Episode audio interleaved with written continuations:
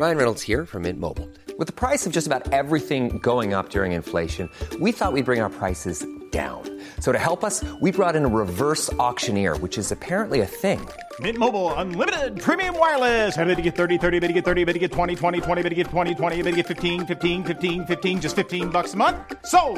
Give it a try at mintmobile.com/switch. $45 up front for 3 months plus taxes and fees. Promo rate for new customers for limited time. Unlimited more than 40 gigabytes per month. Slows full terms at mintmobile.com.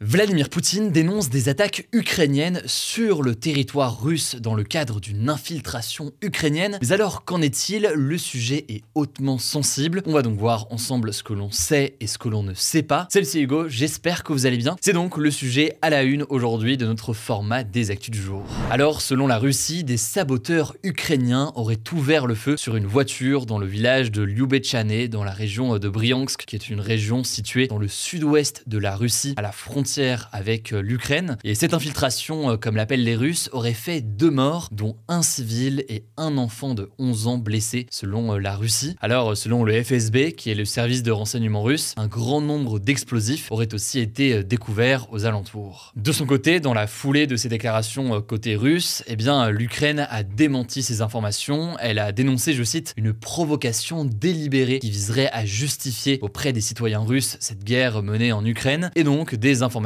qui viseraient simplement à effrayer la population russe pour qu'elle se mobilise davantage. Mais alors, qui dit vrai ? Qu'en est-il réellement et pourquoi est-ce que c'est intéressant à analyser ? Bon, déjà, ce qu'il faut bien comprendre, c'est que les événements dont on parle ici se situent en territoire russe, donc un territoire où la presse et l'information est extrêmement contrôlée, et tout cela rend donc forcément difficile toute information fiable, d'autant plus dans la période actuelle, qui est donc, je ne vous apprends rien, une période de guerre où du coup l'information est d'autant plus contrôlée ou alors manipulé. Mais selon le média d'opposition russe Novaya Gazeta ou encore selon l'organisation Bellingcat, qui est une organisation très réputée aujourd'hui spécialisée dans la vérification des faits et des révélations, et bien contrairement à ce qu'indique l'Ukraine, une opération aurait bien été menée en Russie, une opération menée selon eux par un certain Denis Nikitin, le cofondateur du corps des volontaires russes, aussi appelé RDK. Cette organisation, c'est une organisation d'extrême droite avec certains néo-nazis, composée de Russes donc, mais de Russes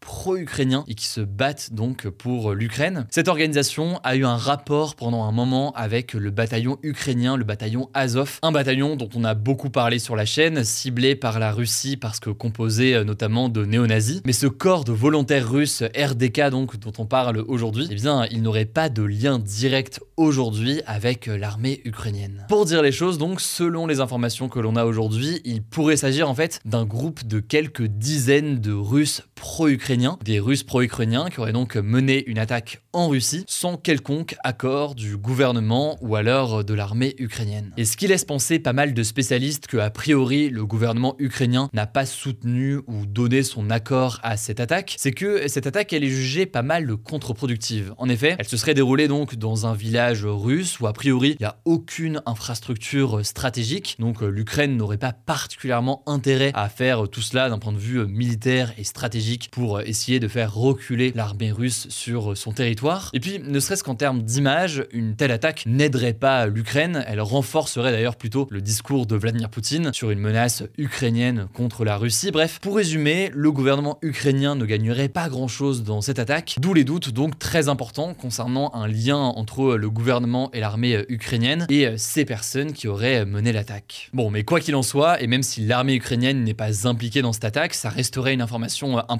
puisque ces combats sont les premiers signalés sur le territoire russe depuis le début de l'invasion de l'Ukraine en 2022 et même d'ailleurs depuis le début de la guerre en 2014. Côté russe, c'est un événement qui pourrait être utilisé d'ailleurs pour mobiliser davantage sa population. Ça c'est donc pour cette attaque dont on a beaucoup entendu parler cette semaine, mais par contre, et là-dessus on a beaucoup plus d'informations, l'Ukraine mène bien des attaques en Russie, mais c'est des attaques dans les airs et beaucoup plus stratégiques. En fait, en début de semaine par exemple, des drones ont visé plusieurs plusieurs régions russes et ont endommagé notamment une raffinerie de pétrole dans la ville de Tuapse, qui est située au niveau de la mer Noire. Et enfin, ce jeudi, des bombardements ont été signalés dans la région de Koursk, qui est une base arrière en fait de l'armée russe. Et c'est des bombardements qui auraient fait un mort et un blessé. Ces attaques, par les airs donc, et par l'armée ukrainienne en l'occurrence là très clairement, ils ont un rôle stratégique qui est beaucoup plus évident dans le cadre de cette guerre en Ukraine. En tout cas, la Russie n'a pas attendu pour réagir. On a notamment le porte-parole du gouvernement russe, Dmitry Peskov, qui a annoncé que la Russie allait prendre des mesures pour empêcher ce genre d'infiltration et ce genre d'attaque sur son territoire. Alors on ne sait pas concrètement ce que ça veut dire, surtout que dans certains cas, on peut imaginer des Russes pro-ukrainiens qui étaient déjà en Russie perpétrer cette attaque, mais on verra tout cela évidemment dans les prochains jours. Il faut noter au passage que tout cela se déroule dans un contexte qui est déjà difficile pour l'armée ukrainienne qui pourrait être contrainte de se retirer prochainement de la ville ukrainienne de Bakhmout, qui est une ville située à l'est de l'Ukraine, dans la région de Donetsk. Et plus largement, l'armée ukrainienne souffre pas mal en ce moment face à cette invasion de l'armée russe sur son territoire. On suivra donc tout ça, même si on parlera aussi du reste de l'actualité, parce que vous l'aurez compris, il y a beaucoup de sujets qui se passent dans le monde entier et on essaie de faire en sorte de varier le plus possible les sujets. J'en suis conscient, on a beaucoup parlé de l'Ukraine ces derniers jours parce qu'il s'est passé pas mal de choses et c'était important de le faire, mais on va aussi prendre le temps dans les prochains jours de traiter d'autres sujets à l'international, au-delà des sujets nationaux qu'on continue à traiter au quotidien. J'en profite au passage pour vous rappeler qu'on a sorti une nouvelle vidéo sur notre chaîne YouTube principale il y a quelques jours, une vidéo concernant l'utilisation de drones justement en Ukraine. Ça fait suite à un reportage qu'on a fait directement sur le terrain il y a quelques semaines. N'hésitez pas à la regarder, je vous mets le lien directement en description. En attendant, je vous laisse avec Paul pour les actualités en bref.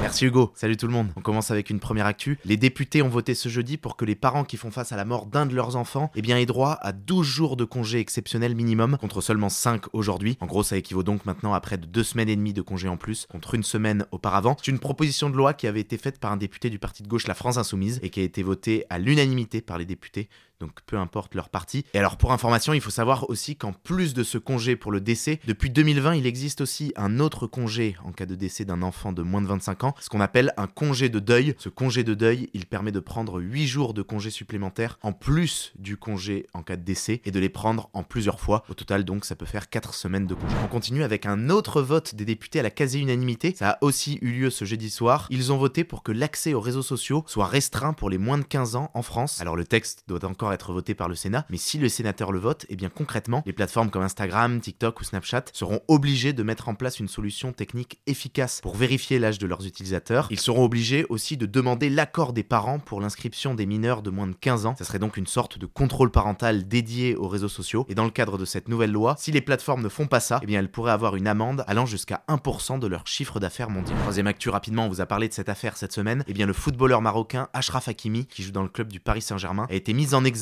on l'a appris ce vendredi. Une femme de 24 ans l'accuse de l'avoir violée chez lui fin février. Concrètement, cette mise en examen, ça signifie que si la justice réunit suffisamment de preuves contre lui, il pourrait y avoir un procès et il pourrait être condamné. De son côté, Achraf Hakimi dément ces accusations. Il estime que c'est une tentative de racket de la part de cette femme. Quatrième actu qui concerne les études supérieures. Plus de 800 000 contrats d'apprentissage ont été signés en France en 2022 et c'est un record. Alors en fait, ça fait plusieurs années que le gouvernement essaie de développer les formations en apprentissage, donc en alternance entre les cours dans une école et un métier dans une entreprise, car cette formule permet selon le gouvernement une meilleure insertion professionnelle. Le gouvernement s'est donc félicité de ce chiffre. La première ministre Elisabeth Borne a même fixé l'objectif d'1 million d'étudiants en apprentissage, un chiffre qui pourrait être atteint dès 2024 si la progression du nombre de contrats d'alternance se poursuit à la même vitesse que depuis 5 ans. Cinquième actu, le nombre de bénéficiaires des Restos du Cœur, une association d'aide alimentaire, a augmenté de 22% cet hiver par rapport à l'année dernière. Jamais il n'y a eu une croissance aussi rapide de ce nombre, selon le président des Restos du Cœur, qui pointe aussi un autre chiffre inquiétant. La moitié des bénéficiaires des repas ont moins de 25 ans, qui est donc une nouvelle preuve de la précarisation des jeunes en France, dans un contexte qui est celui d'une forte hausse des prix alimentaires. Ils ont augmenté de plus de 14% en un an selon l'INSEE. Et en tout cas, cette déclaration des Restos du Cœur intervient alors que ce week-end, l'organisation organise une nouvelle collecte de produits alimentaires dans 700 supermarchés dans toute la France. Concrètement, vous pouvez acheter des produits et les donner directement à l'association dans le supermarché. On vous met des liens en description sur le sujet si vous voulez y participer. Sixième info, c'est un gros changement au Canada. Le gouvernement canadien a donné une autorisation l'autorisation à 2 entreprises pour qu'elles puissent produire et vendre de la cocaïne en toute légalité. Ça se fait dans le cadre d'une expérimentation qui va durer 3 ans. La justice canadienne ne va pas non plus sanctionner la possession de petites quantités de cocaïne ou d'héroïne, et certaines entreprises vont pouvoir aussi légalement posséder, produire et vendre des feuilles de coca, de la morphine, de l'ecstasy et de l'héroïne. Mais alors pourquoi le Canada fait ça ? En fait, le but c'est de limiter les risques d'overdose chez les personnes en situation de dépendance à la drogue, des risques d'overdose qui sont augmentés avec les drogues achetées illégalement dans la rue. Ensuite, il y a un deuxième objectif, c'est de rendre le sujet de la drogue moins tabou en permettant de discuter avec les consommateurs au moment des ventes pour leur apporter de l'aide. Et ça intervient dans un contexte où le Canada, comme les États-Unis, fait face à une grave crise d'overdose aux opiacés, des drogues dures qui ont fait plusieurs milliers de morts dans le pays depuis 2005. On termine avec une dernière actu qui mêle culture et science. C'est une découverte assez exceptionnelle de scientifiques dans la pyramide de Khéops, une des fameuses pyramides de Gizeh en Égypte. Ils ont trouvé un mystérieux couloir caché. Alors en fait, depuis 2015, cette pyramide est scrutée de fond en comble dans le cadre d'un projet qui s'appelle Scan Pyramids. Désolé pour la prononciation. Concrètement,